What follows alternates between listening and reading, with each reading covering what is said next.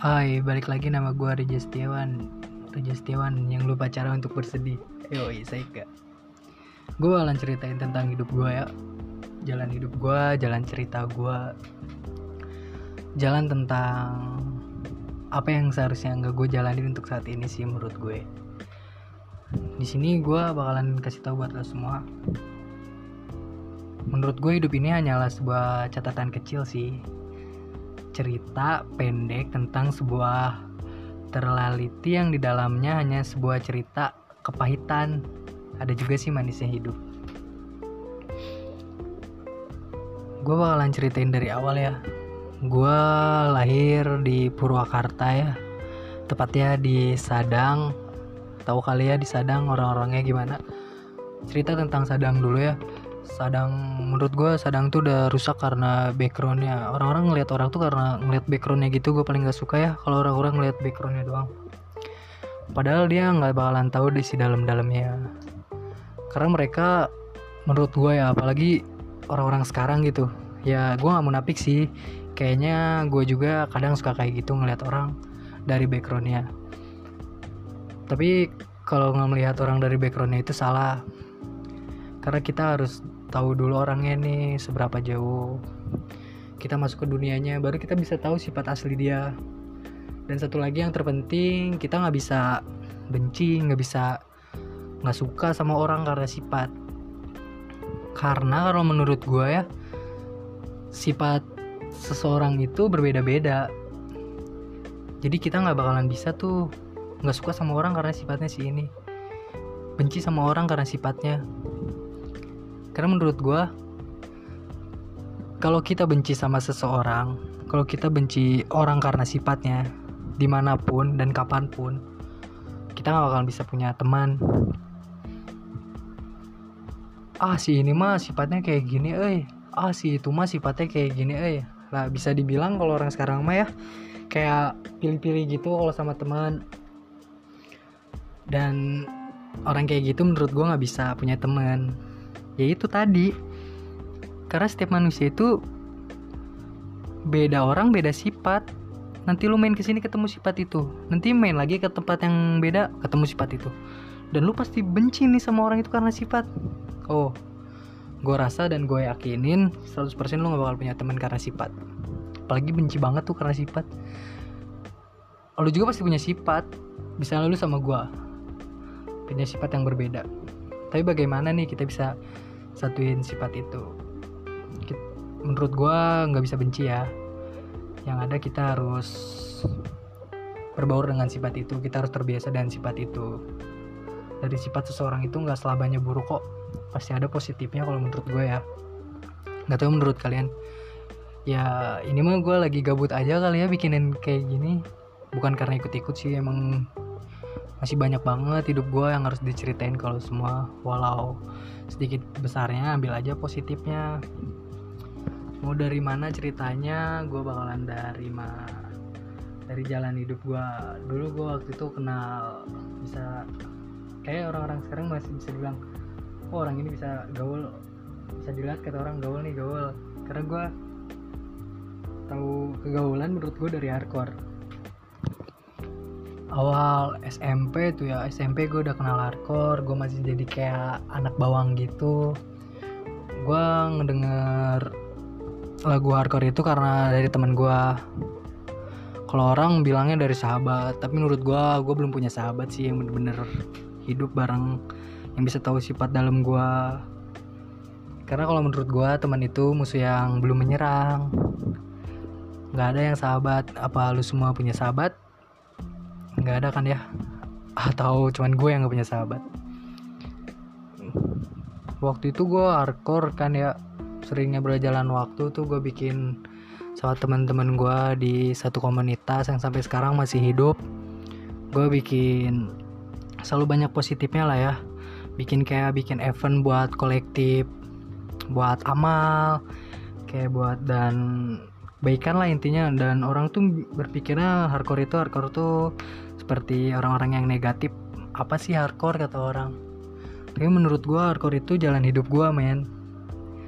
Jalan dimana semuanya dari teman, dari orang-orang yang beda sifat itu gue bisa tahu gimana hardcore yang udah bikin gue sampai saat inilah bisa kenal siapa-siapanya. Dulu waktu 2015 hardcore tuh bisa dibilang sama orang kaum milenial sekarang tuh hardcore itu wah mantep banget, wah keren nih masuk ikutan hardcore. Gue ngejalanin hardcore selamanya sih, hardcore is my life, karena hardcore yang udah banyak ngasih pelajaran buat gue. Gak selamanya hardcore itu dicap buruk ya teman-teman. Hardcore is fucking crime. Anjay banget gak sih? Kayak gitu. Udah dari situ kan gue hardcore-hardcorean terus kesana kesini. Ya gue dulu waktu itu pernah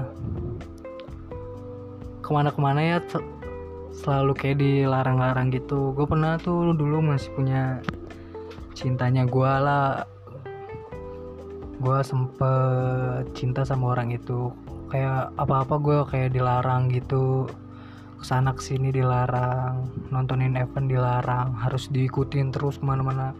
Ya menurut gue posesif, tapi kita bakalan rindu men sama orang yang selalu posesif sama diri kita, karena nggak semuanya orang bakalan bisa posesif sama diri kita.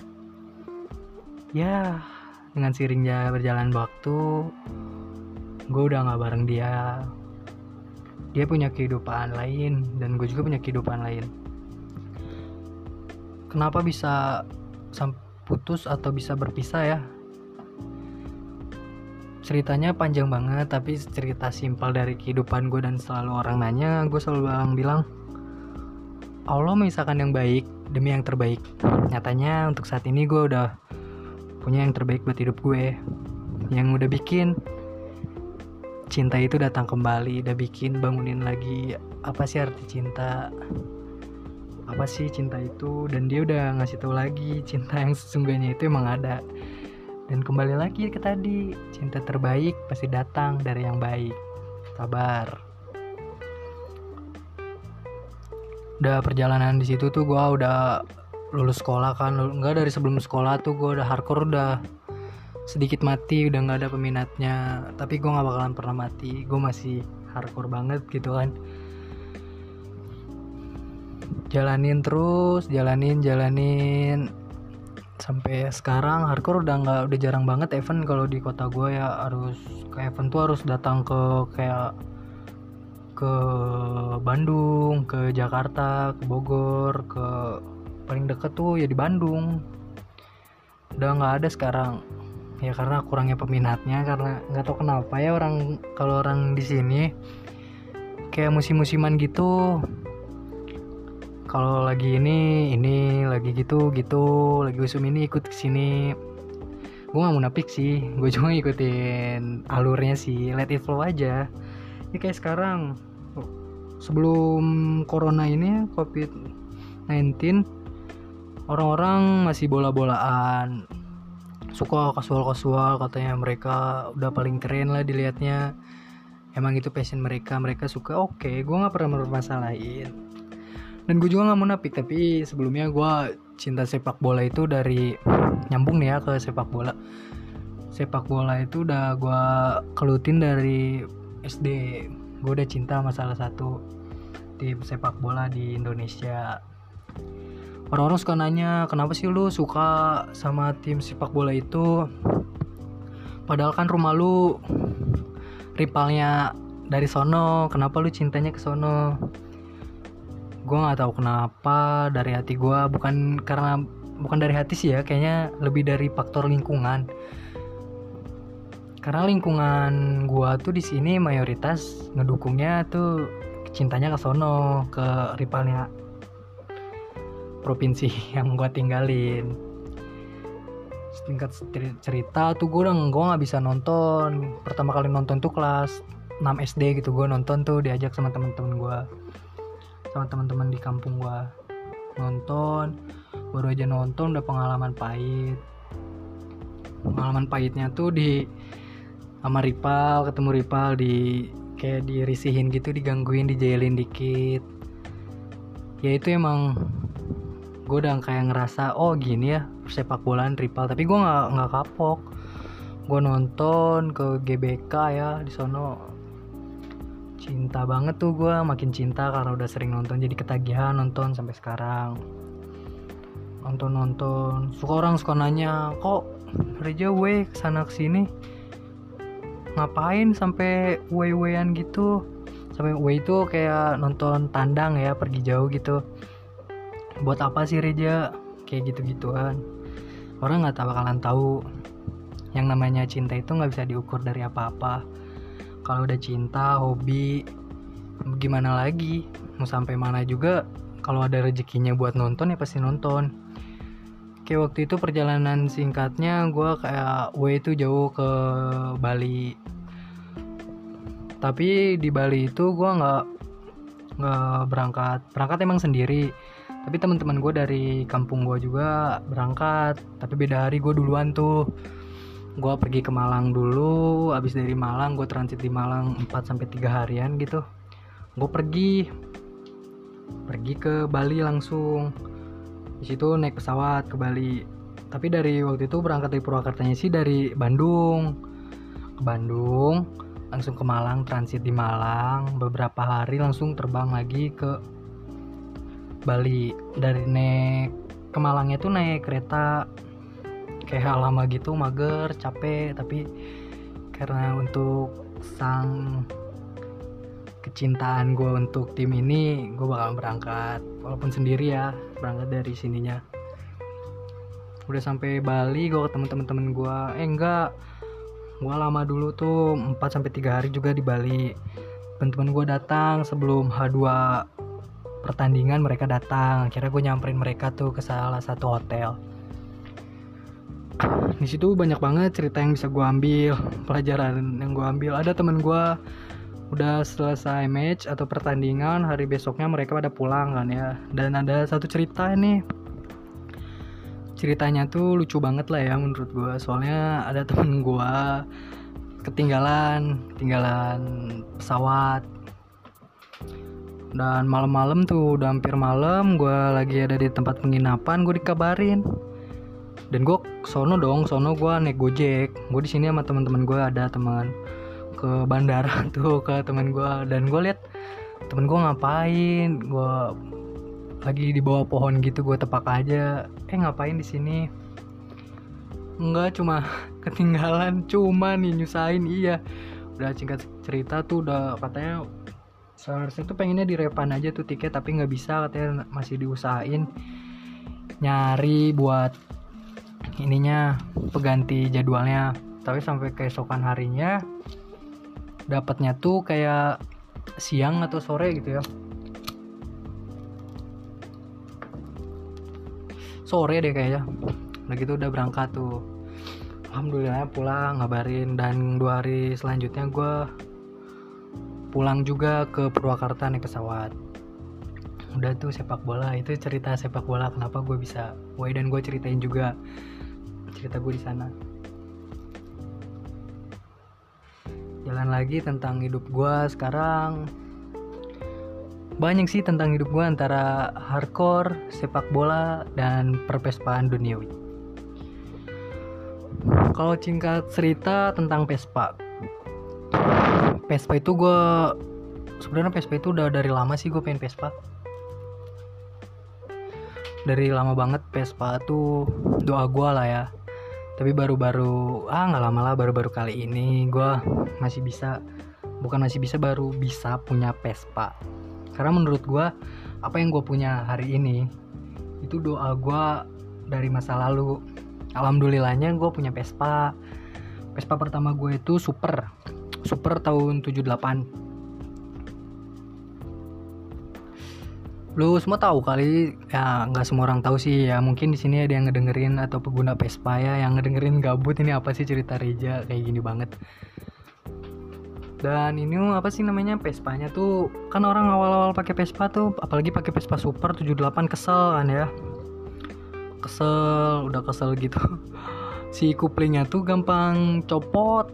Jadi lama-lamaan kesel juga nih, apaan sih Vespa kayak gini banget. Udah tuh hampir frustasi pakai Vespa, dijual lah Vespa itu. Setelah Vespa itu dijual, gak lama dari situ atau seminggu atau 2 minggu tuh ibu gue nyariin Vespa buat gue. Dapet tuh dari temennya PX tahun 82. Gue pakai PX, beli Vespa PX, enak tuh namanya PX kan udah tahun sedikit muda lah ya. Dengannya berjalannya waktu sekitar setahun kurang deh, dan gue ganti, gue jual tuh Vespa PX, gue jual ke orang atau orang mana. Udah gitu gue beli Vespa teman gue Excel tahun 97 kalau nggak salah. Tahun 97 gue tuh beli Vespa Excel susah payah tuh, harus jual ini jual itu, jual sepatu yang baru gue beli dengan susah payah juga, karena gue orangnya kayak nggak bisa gitu kalau minta langsung to the point ke ibu gue, bu pengen beli ini dong ada nggak uangnya, gue nggak bisa. Udah dari situ dan akhirnya doa gue yang masa lalu terkabul juga, gue punya Excel bisa starter kan tuh sedikit gaya. Gue beli Excel dengan harga segitulah pasarannya di temen gue, nggak bisa kurang karena dia susah banget di lobinya. Udah cinta banget tuh sama Excel, pakai Excel kemana-mana, jalan-jalan pacaran pakai Excel. Udah pakai Excel, gue nggak tahu tuh Excel gue tuh ada tabrakan, ditabrak sama temen gue. Tabrakannya di salah satu di Juwana Yasa deh kalau nggak salah, yang pengen ke Juwana Yasa. Anak riding temen gue minjem motor gue yang sebelumnya punya motor ini, dan dia minjem kali kangen sama Vespanya, minjem kan. Udah minjem, gue lihat stand story gabut siang-siang menjelang sore, dan gue lihat kayak Vespa gue nih kok belakangnya rusak. Gue tanya kan, ya Vespa lu rusak ya, tapi jangan kaget ya apanya, atau gue coba fotoin. Dipotoin kan, pas udah dipotoin gitu anjir itu mah sakit ya, namanya lebih sakit dari patah hati sih menurut gue nggak pernah sakit itu patah hati, tapi pernah lah ya, namanya juga orang kalau udah cinta patah hati mah wajar.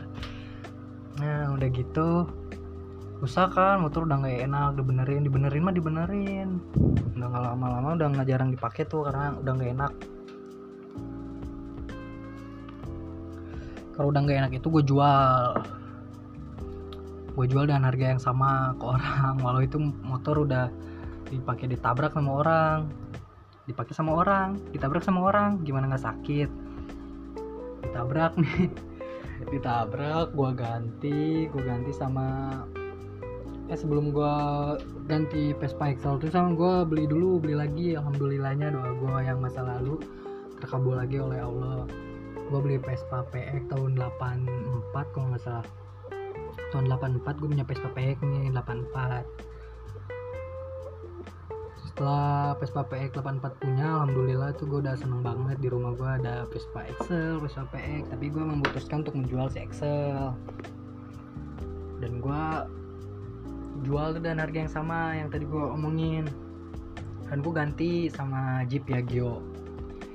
Piaggio tahun 2012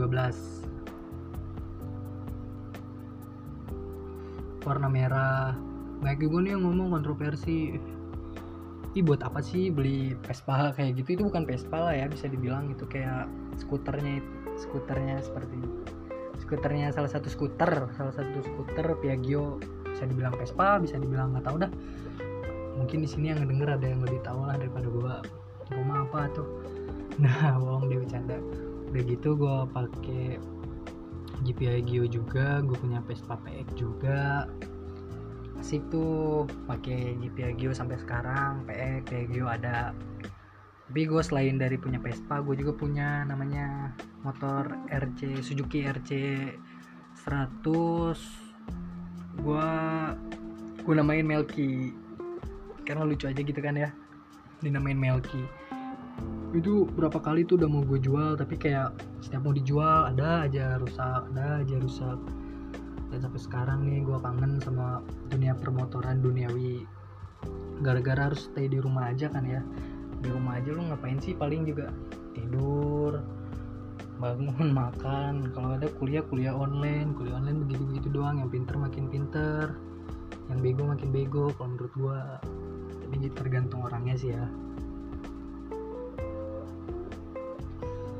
Udah dari situ paling kalau kangen motoran sendiri, keluar, ngajak siapa-siapa.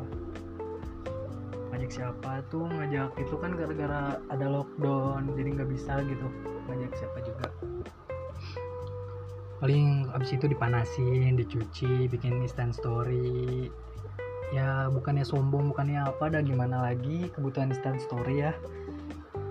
Udah kayak gitu, udah ya dunia Vespa, udah pervespaan permotoran duniawi. Gue sekarang masih ngejalanin kayak gini aja, gue udah jalanin seperti biasa kayak orang-orang lockdown gimana, makan, tidur, ngerokok, tidur lagi, makan lagi. Itu hidup gue alhamdulillahnya sedikit demi sedikit, doa gue yang dari masa lalu udah terkabulkan.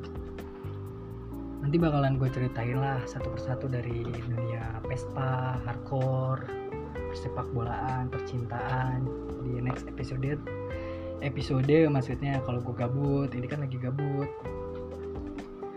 Cuman iseng-iseng aja sih, karena gue gak punya temen curhat yang bener-bener bisa nerimain curhatan gue gitu, yang bisa ngerespon dari curhatan gue. Untuk saat ini gue udah punya sih pacar gue, tapi nggak usah dibahas di sini, nanti aja next. Udah cukup sekian, itu yang bisa gue sampein tentang kehidupan gue yang nggak penting-penting amat sih buat didengerin. Ya gitu doang, gitu-gitu aja. Kayak lo gimana sih hidup orang lain udah segitu, gue masih tetap segini. Tapi gue selalu berdoa ya, hidup gue selalu berdoa untuk jadi yang baik, dari yang terbaik. Bisa nggak mau sih gue, nggak maksudnya mau untuk melampauin seperti orang-orang, tapi alhamdulillah hidup seperti ini aja gue udah banyak bersyukur. Karena definisi orang sukses itu menurut gue bisa membantu sesamanya yang membutuhkannya. Nah, gue lebih suka kayak gitu daripada sukses terlalu sukses, miskin terlalu miskin. Enggak lah ya, gue harus pengen di tengah-tengah aja, let it flow, ngambang. Kalau gue bisa melampauin yang lebih jauh itu alhamdulillah, terima kasih, bonus buat gue, kehidupan gue. Tapi kalau untuk gue gak mau juga sih segini-segini aja, karena gue bakalan punya anak, punya istri yang harus bener-bener gue nafkain. Untuk saat ini emang gue belum punya apa-apa, paling punya Vespa juga dikit-dikit ditambahin sama nyokap, sama ibu. Kayak gitu. Paling cukup sekian dari gua, Rija, yang lupa caranya untuk bersedih. Bye. I will come back. Let it flow, bro. Stay tuned.